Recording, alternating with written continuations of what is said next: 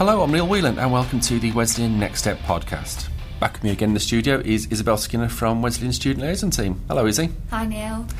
So, last time you were talking to Fraser Thompson about his relocation from Scotland to Oxford to become a doctor. This is part two of that conversation, so what did you test about this time? So, for this part, uh, Fraser gave some more general advice for medical students starting their foundation training. This is obviously something that can be quite daunting, you know, taking that next step from medical school into the foundation program. So we wanted to give some advice, just some hints and tips to kind of prepare students for that next step. And this kind of advice is at the very core of what the next step's all about, isn't it? As we go around to medical schools and dental schools, educating the next generation about what it's really like to work out there. Absolutely. It's really important that we can kind of fill that gap in the understanding and getting people who have been through it before to talk firsthand about that experience is kind of the best way to go about it. Good. So let's see what you got to say.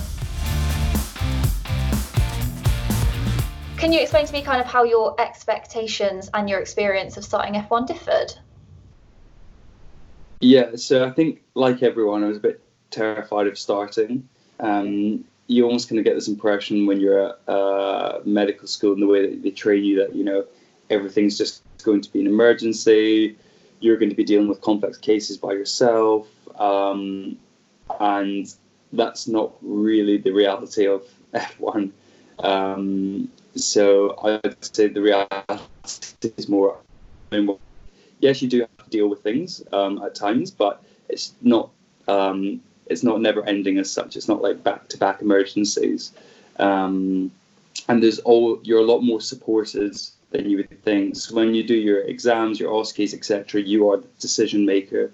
But actually, when you get there and you're in F1, you're in a team, and your team's all more senior to you, and they're all completely appreciative of the situation that you're in, and they know that you're nervous and inexperienced, and everyone that when I started was very helpful with that and very much eased me into it. Um, so you're not thrown in the deep end as much as you probably assume you are when starting.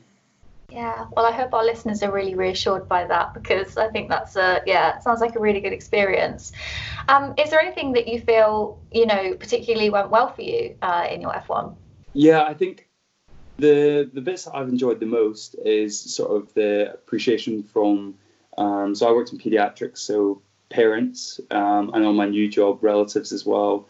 Um, when they when they come up and they find you specifically to say thank you so much for everything you've done, you've been great, you've really helped, um, and it's just nice having that sort of positive feedback.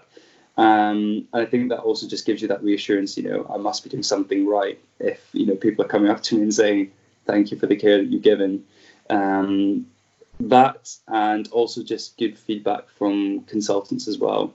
Um, so again, it just boosts your confidence and makes you feel like you know I'm actually on the right track um, and I'm learning and doing well in my role. Yeah, definitely. I mean, in a lot of ways, it's about so much more than just patient care, isn't it? Family comes into it massively. So, yeah, I can see why those would be real, be- um, real benefits for you. Um, so I remember um, at the Next Step event, you were saying a little bit about some opportunities you had to kind of sample different rotations. So I think you went out and some, pursued some opportunities to maybe shadow some staff. I was wondering if you could tell me a little bit more about that. Yeah, so I've not actually done it yet, but um, within your foundation program, you get the opportunity to do taster weeks. And the idea behind it is that um, when you apply for jobs, uh, for core training um, or run through training, they appreciate that you might not have had every single job in your foundation program that you would have wanted.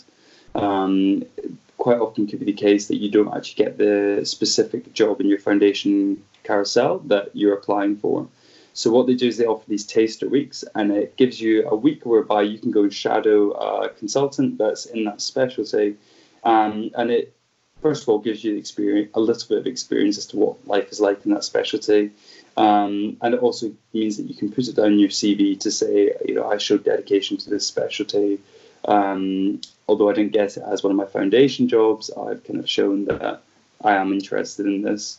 Um, so usually it's a week long. Um, i think one of uh, the scottish foundation doctors was saying that in scotland I think you might get one per year. Um, and going about organising it, I'd say be proactive with it. Um, there's opportunities to go out with your own hospital as well if your hospital doesn't offer that specific rotation that you want to do. Um, and yeah, just try and clear it with your your rota coordinator. I tried to get it for this rotation I'm on just now, but they said they were too understaffed, so I have to wait to my next one to try and get it. Um, but I'll probably have to try and go back up to Edinburgh with with mine as a sort of reason to go home as well as exploring a different field. Yeah. So it sounds like with a little bit of motivation, you can really kind of make that happen. Sounds like a really good opportunity to kind of branch out from the rotations that you're set.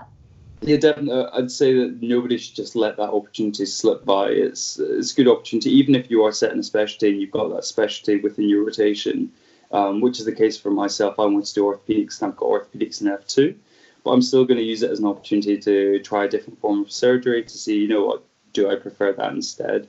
Um, so I, definitely say don't waste that opportunity. Yeah, yeah, I think I think that's really good advice for making the most of your foundation training.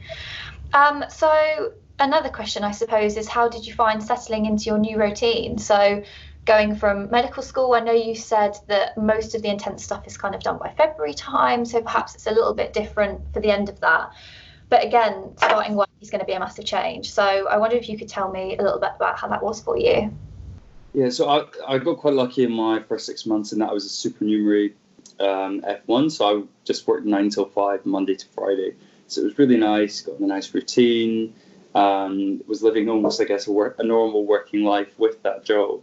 Um, so it was, it was very easy then. I think you still get a bit of a shock to the system when you come from university environment where, you know, if you wake up in the day and you're not quite feeling it, and you don't go in or you go in a bit later. Um, or if you decide, oh, actually, you know, on Thursday next week, I really want to go and do X with my friend so I'm going to, you know, switch my clinic to a different date. But when you work, you don't really have that option. Um, and you definitely feel a bit limited by it. Um, and then also in terms of planning holidays and leave in advance um, was also, I mean, it was expected, but it's still a bit of a shock to the system whereby you have to, you know, give six weeks notice. You can't just turn around next week and be like, yeah, I'm going to go on holiday. Um, so that was definitely a shock. Having just moved on to my new job, um, it's much more of a classic uh, foundation doctor schedule with nights and uh, weekends and different uh, lengths of shifts. And it, it definitely upsets your routine. Um, it makes life out with work tricky. Um, so, as I was saying before, I play in a hockey club, and for the next three weekends, I can't play because I've I've got work um, and it's frustrating um, at times. And you can get days off during the week, and nobody else is off. So, what do you do with your day off? So it, it can be tricky. Um, but I guess we all knew this when we signed up to it, but it still takes a little bit of time getting used to. Yeah, definitely. I can imagine. Um, and another thing is that when you are doing a supernumerary job, kind of working that nine to five, I guess you're looking really at getting your basic salary. Whereas the work you're doing now with your night shifts and your weekend shifts, you're looking at opportunities to kind of boost that pay. You're obviously earning a little bit extra for doing that. So, and not only also obviously with the salary progression, so earning a bit more in F2. So, were you tempted just to kind of think, oh my goodness, a massive paycheck, that's so exciting, and have loads of fun with it? Or have you been a little bit more sensible? Would you have any advice for our students who obviously been going to and maybe earning not so much to pretty good paycheck? Yeah, so this, I've not actually had my first paycheck yet on the new job. Okay.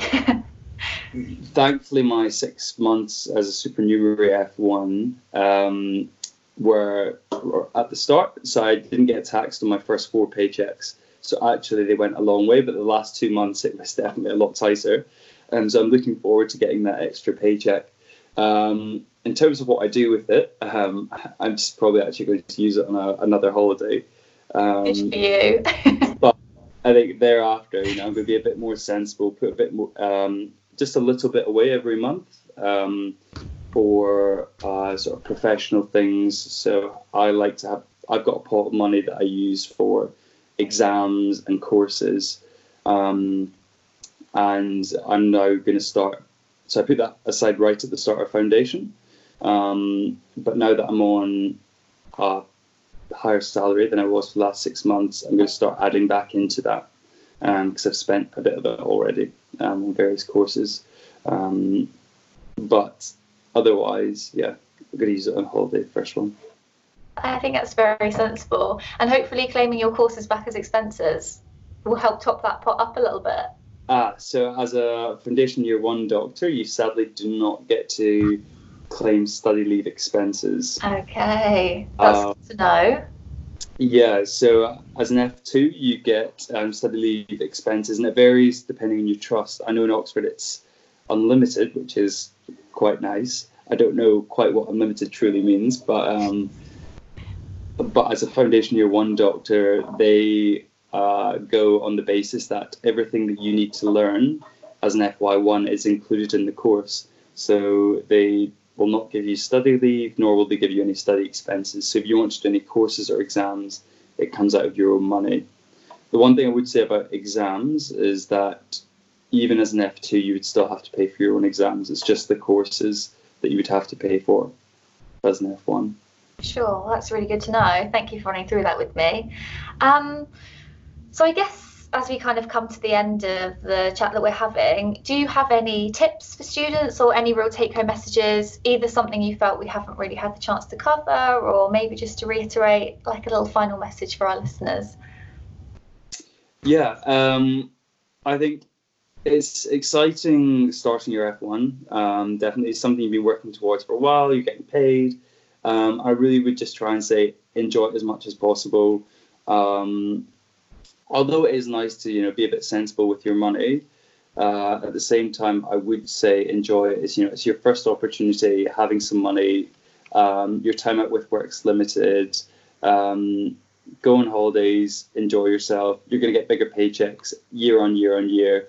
Um, so actually, the amount you save just now is not as uh, is not going to make as much of an impact as uh, later years. Um, so really enjoy it. Um, and yeah, that's about it to be honest. And also enjoy having uh, not that much responsibility. Sadly, year on year and year it increases. Fab. Um, so yeah, I guess that's kind of everything we wanted to cover. So yeah, just a massive thank you to you, Fraser, and um, yeah, best of luck with your new rotation. And that's our show for this week. Thank you to Isabella and Fraser. Izzy, where can people find out more about the next step?